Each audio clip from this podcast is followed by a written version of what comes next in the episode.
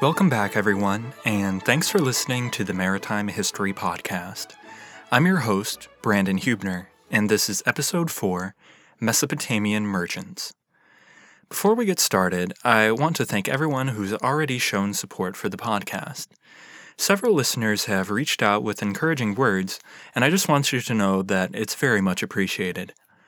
If any of you are interested in supporting the podcast or even in just connecting with the growing community, take a minute to stop by maritimehistorypodcast.com. The website is the best place for you to find any podcast related info, and there are quite a few links where you can connect with us on social media as well. You can also support the podcast on Patreon if you're feeling generous. I also want to thank Julie Davis over at Forgotten Classics for making the podcast her highlight on episode 263. Forgotten Classics is a podcast that presents fairly obscure classic novels in an episodic fashion. So it's essentially an audiobook podcast where each episode is a chapter or two of the current book. Right now, that book is The People of the Mist by H. Rider Haggard, an author most famous for his novel King Solomon's Mines and his character Allan Quatermain, the quintessential adventurer. The People of the Mist is a classic lost race fantasy novel that was originally published as a serial in 1894. The novel follows adventurer Leonard Outram as he seeks wealth, finds romance, and discovers a lost African race and its monstrous god. The podcast is just about to end People of the Mist, and there are 17 other books that have been part of the podcast already. So be sure to check out Forgotten Classics if you love obscure literature in audiobook form. Thanks again, Julie. Now, on to the meat of episode 4, in which we're going to focus on the role of the merchant in Mesopotamian society. The Sumerian word for merchant was damkara, and the later Babylonian term was tamkerum, but unfamiliar words like these really have little meaning without some explanation. And when we hear the word merchant, we attach quite a few preconceptions to it. A good place to start, then, is with an idea that we've already seen in previous episodes. The idea that Mesopotamia was basically devoid of many natural resources that became essential after the region began its transition towards an urban society. Because of that scarcity, merchants actually played a large role in their societies. Whether for consumption or to use as an indication of social status, when the people of Sumer fed a demand for goods, they became the driving force behind Sumer's growth into one of the first cultures to trade on a large scale. Merchants were the people responsible for satisfying that demand for goods, and we'll get into the nitty gritty details in a bit, but the bottom line is that merchants became the facilitators of long distance trade because it was a very lucrative business. That being said, I first need to address the historiographic perception of Mesopotamian societal structures as being under the exclusive control of the temple and the palace. For quite a long time, in scholarly circles, it was assumed that state and religion dominated all, and that the people, including the merchant class, were merely tools in the hands of their leaders. In looking back at the ancient dynastic power structures of that day, it can be quite easy to assume that modern man has it right, and that the earliest civilizations were wholly totalitarian in comparison. That viewpoint really colored our perception of how merchants operated. And honestly, by taking a look at the types of records that have survived until today, it's easy to see why historians made the assumption that the state was totalitarian.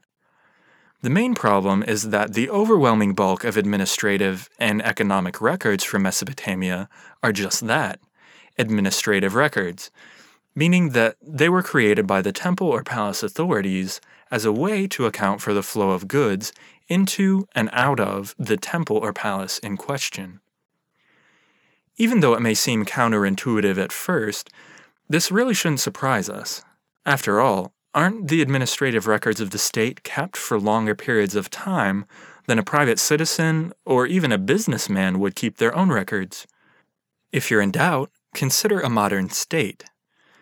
I'm sure most of us in our lives have had or will have a frustrating experience with the bureaucratic record keeping machine of the state. But the reality is that those records will still be sitting somewhere after we're long gone, even when our own personal records are oftentimes lost while we're still alive. I would suggest that the situation in Mesopotamia was no different, and that the abundance of state records that have been discovered in archaeological digs only gives us a one sided picture of the ancient Sumerian economy. To see the other side of that picture, we're unfortunately forced to read between the lines of ancient texts. By looking to the small amount of merchant records that have been discovered, and by considering the common practices of other industries in Mesopotamia, a plausible picture of the merchant class begins to emerge, one where they had wide latitude to operate independently and were largely driven by profit motives even if the bulk of their trade and business still came from the power centers of the palace and the temple. How do we know that merchants were interested in profit? It's an important question, actually, because it's very central to the opposing views of whether or not merchants functioned independently of the state. Our best evidence for common motivations among professional classes can be found by looking at the practices of animal husbandry and fishing, as strange as those two may sound. These two industries in particular give good examples of how the state would transact business with private individuals, with the basis of the transaction existing in the form of a capital loan and interest being due at a specified point. The business of herding cattle is, to me, the best example of how merchant shipping would likely have worked. In the case of cattle herding, the owner of the cattle would typically give a herder control of a defined number of cattle and at the end of their agreed upon term, the herder was then required to return the original number, in addition to a fixed percentage above the original number. Presumably, this percentage was to have come from calves born into the herd. The important point, though, is that the herder was obliged to increase the size of the herd as much as possible, because his profit was measured by whatever increase was left over after he returned the original herd, plus the fixed percentage that was added onto that. Another point that translates to the merchant shipping context is the fact that cattle herders undertook a fairly large risk in that if the herd did not grow, all of his work would result in no profit at all to him. Fishing was structured in a similar manner. The state was viewed as possessing all of the fishing rights, but those rights were then exchanged in return for a specified quota of fish the excess being treated as the fisherman's profit margin. Again, as with cattle herding, there was a certain level of risk that the fishermen undertook. Both of these examples tell us that plenty of private individuals undertook business with the state institutions, their main goal being profit. In the case of merchants, it seems that they did the same thing, though there was an added component of credit involved and the fact that many merchants were financed by private investors in addition to their state financing. Independent merchants conducting trade on a credit basis led to a complex network of trade that would really be difficult to describe in detail. Add to that the reality that until later periods of Mesopotamian history, there were different measurement systems among the city states, and I think you can start to get the idea that the merchant trade in ancient Mesopotamia was actually a complex system that could function apart from the state. Now, that's not to say that the state didn't play a large role, as merchants and the temple or palace actually worked close together, in most cases simply because it was to the benefit of both parties. From the merchant's perspective, the state was an important, if not the most important, customer and a customer who could provide protection if necessary. From the ruler's perspective, the merchant was the source of goods that couldn't otherwise be obtained, both the luxury goods that we've already discussed and the practical necessities that were very important in an empire where resources were scarce. A good example of this relationship between the merchant and the state can be seen in the texts that detail the trade of Ea-nāşir, a merchant from Ur who was a wholesale importer of copper from Dilmun, a trade center in the Persian Gulf, and another place that we've already talked about in older episodes. Ea-nāşir conducted his business during the reign of Rim Sin of Larsa, a king who ruled locally during the overarching reign of Hammurabi. Rim Sin had left Larsa and led an invasion of Ur, after which he placed an order for a large amount of copper from the main copper merchant of Ur. What's amazing to me is that Ea-nāşir didn't even live in Ur at the time, but he kept a home in both Ur and in Dilmun, so when he received the order from Rim Sin, he shipped 18,000 kilos of copper up the Persian Gulf to Ur. Apparently, before Ea-nāşir had gone down to Dilmun, several private traders had also invested their capital with his merchant business, asking him to purchase copper on their behalf and have it delivered back to Ur. The financing capital that was widely used in such situations was silver chunks, as coinage had not yet been invented but investors also used fabrics, perfumes, and oils as capital if they needed to. Anyway, Ea-nāşir knew that he was guaranteed to profit if he filled the copper order from the king, so all 18,000 kilos went straight to the palace. When the traders in Ur got word that none of the copper in the ships had been sent in order to satisfy their own investments, well, it's safe to say that they were a little upset with Ea-nāşir, and they sent a barrage of urgent messages back down to Dilmun, asking why their copper had not been sent, but the king's copper had. One interesting thing to consider from this example is the way in which relations with the merchant were maintained by an invading king. To me, this demonstrates the reality that people realized the important role that the merchant played and they went to great lengths to maintain a good relationship with him. After all, even at the points where cities were at war with one another, the merchants from those cities still traded amongst one another and maintained the complex credit system that existed in their culture. The other pertinent point here is simply a demonstration of something that we've already seen. The merchants were independent, by and large, and although they conducted business with private traders, the bulk of their trade still went through the palace because that's where the profit was. Another example of this dynamic at work comes from the transactions of a merchant named Lu-Enlilla, another merchant from Ur who plied his trade during the third dynasty of Ur. Lu-Enlilla was part of a merchant family and is referred to in ancient texts as a seafaring merchant. The two most revealing texts give us a picture of both ends of a trading expedition.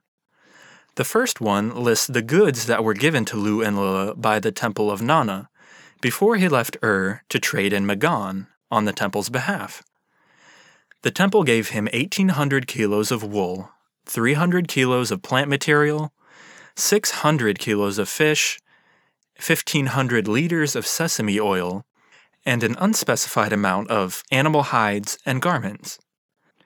The second text is a receipt that tells us what he obtained in Magan in exchange for all the Mesopotamian goods that he had brought south. The Magan merchants traded him 150 kilos of copper, which were probably locally produced, along with many non local items such as ivory, precious stones, and red ochre items that originated in various locations across the Near East. Several other texts detail how he gave tithes at the temple upon returning with the goods he'd obtained in Magan. In one instance, the tithe consisted of 10 liters of onions and 20 liters of perfume. In another, his tithe was a large amount of grain. Scholars have suggested that his tithe to the temple reflected a percentage of the personal profit that he had reaped through his transactions, an interpretation that lends credence to our earlier discussion of profit motive as being a basis of merchant activity. The other fact about Lu-Enlilla is a bit more intriguing, even if it doesn't tell us quite as much, though it may. I previously said that Lu-Enlilla was part of a merchant family, and apparently his family was well connected with the royal family of Ur. As you can imagine, that likely provided them with a leg up on the merchant competition, but it also demonstrates that the state was quite powerful in ancient Mesopotamia, and the closer your connection to it, the more well off you were likely to become. I know that I stressed earlier the fact that merchants weren't completely controlled by the state, and I still stick by that claim. But hopefully now the picture is a little more clear that they conducted business as individual merchants, but frequently gravitated toward transacting business with the most lucrative customers. In most cases, the state and temple were the chief among them. That then brings us to the last merchant related point that I wanted to make, a point that gives us a glimpse at how the state sought to protect the merchants and to foster the clean transaction of business partially out of self interest, but partially because higher levels of trade were beneficial for everyone in Mesopotamia, not just the state structure. The main source of law that governed shipping and trade in Mesopotamia comes from what else other than Hammurabi's Code?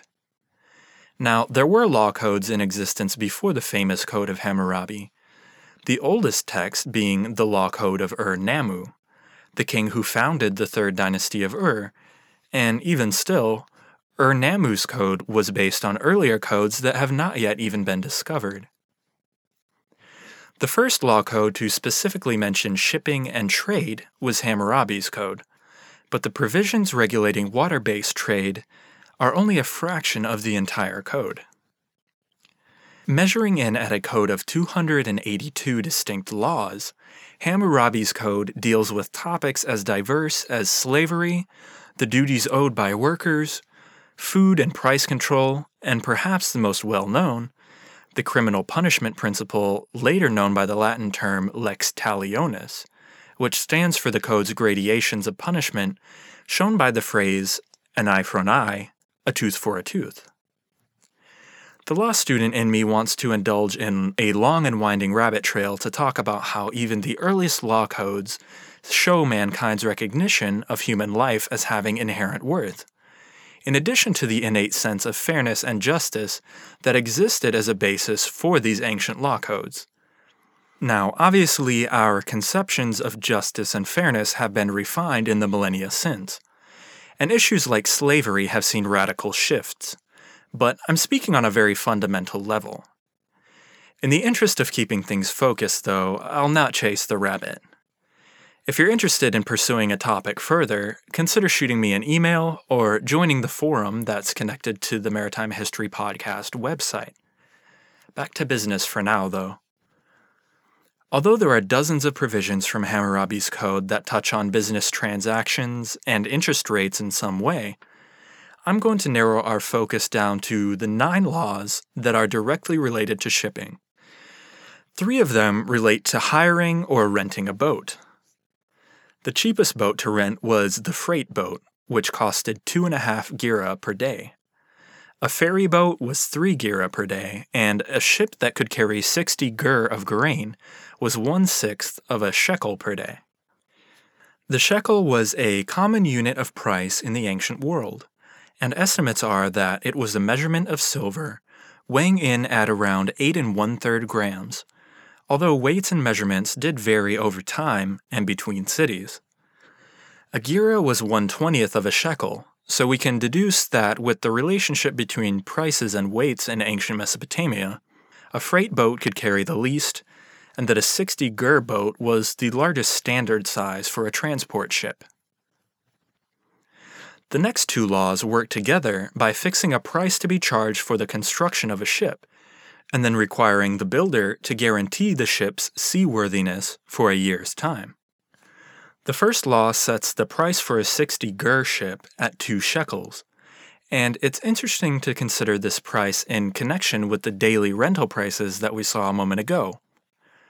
Purchasing a ship outright would cost 12 times what it would cost to rent the same ship for one day. Just as in the modern world, there were numerous varying situations where it would make sense for one person to buy a ship, while it made more sense for another person to simply rent it. The second law in the complementary pair provides a guarantee of seaworthiness to those who decided to purchase a ship. If a shipbuilder built a boat for someone and did not make it tight, if during that same year that boat is sent away and suffers injury, the shipbuilder shall take the boat apart and put it together tight at his own expense. The tight boat he shall give to the boat owner. Essentially, then, a ship buyer was given a one year warranty, during which, if the ship suffered damage, the builder was obligated to repair the ship. It isn't explicit in the text, but it does seem to imply that the warranty only stands if the ship is damaged because of a defect caused by the builder. The law carries the qualifier that if, during the year following its completion, the ship suffers injury because the shipbuilder failed to make it tight, then the shipbuilder is obligated to carry the cost of repair. To put it together tight, as the law calls it. We're forced to read between the lines on this one, but it stands to reason that a law code with so many other provisions for fairness would probably recognize that a builder shouldn't be liable if the buyer wrecks the ship because he was negligent.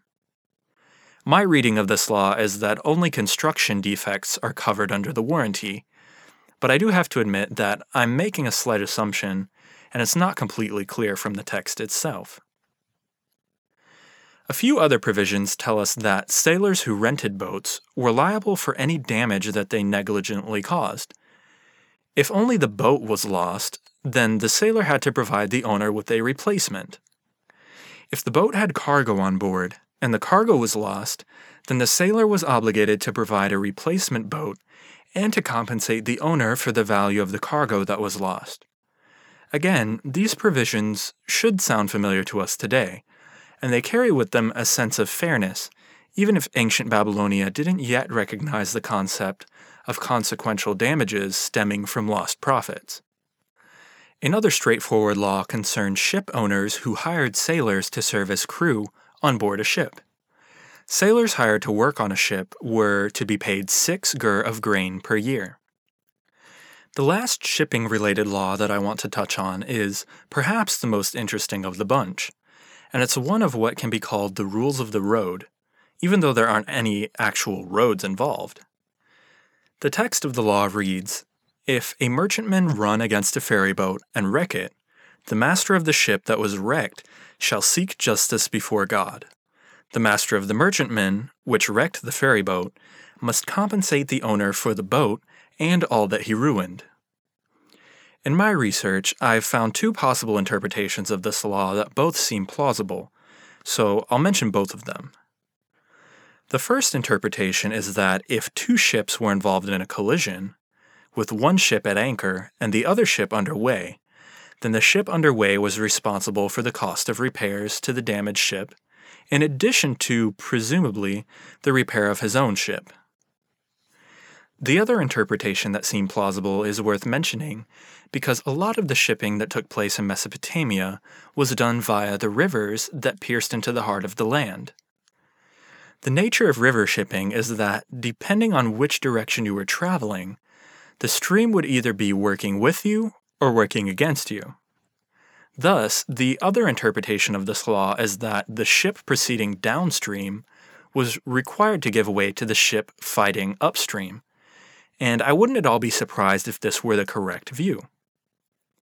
In his book, The Sea and Civilization, historian Lincoln Paine includes a helpful footnote to tell us that rules of the road were once so called because they governed navigation on a roadstead, or a narrow stretch of open water in which ships would ride at anchor. He also points out that these earliest of shipping laws provided the basis of commercial and maritime law throughout the following millennia, but it was not until the emergence of the steam engine and engine driven navigation that rules of the road for maritime shipping were given the force of law. In most maritime nations, such rules were observed by custom out of necessity, but the globalization of trade and shipping led to the passage of navigation laws in the 1840s, and today there are the international regulations for preventing collisions at sea, or COLREGs for short which are also supplemented by national laws regulating inland waterways and international laws that govern coastal waterways. Quite a lot to keep track of if you're a ship captain today, especially in comparison to a ship captain in ancient Mesopotamia. Well, that does it for the fourth episode of the Maritime History Podcast. Thanks once again for tuning in. Take a moment to stop by our website if you like and connect with the community there. And one other thing before you go I have started a Patreon campaign to try and help cover the costs of hosting the podcast and the website. So if you feel it would be worthwhile to help support the podcast, please take the time to visit the website and click on the button that says Become My Patron on Patreon if you'd like to learn more about it. Be sure to come back for episode 5, where we'll finally leave Mesopotamia behind and get our first glimpse of the land of the pharaohs. Until next time, Thanks for listening to the Maritime History Podcast.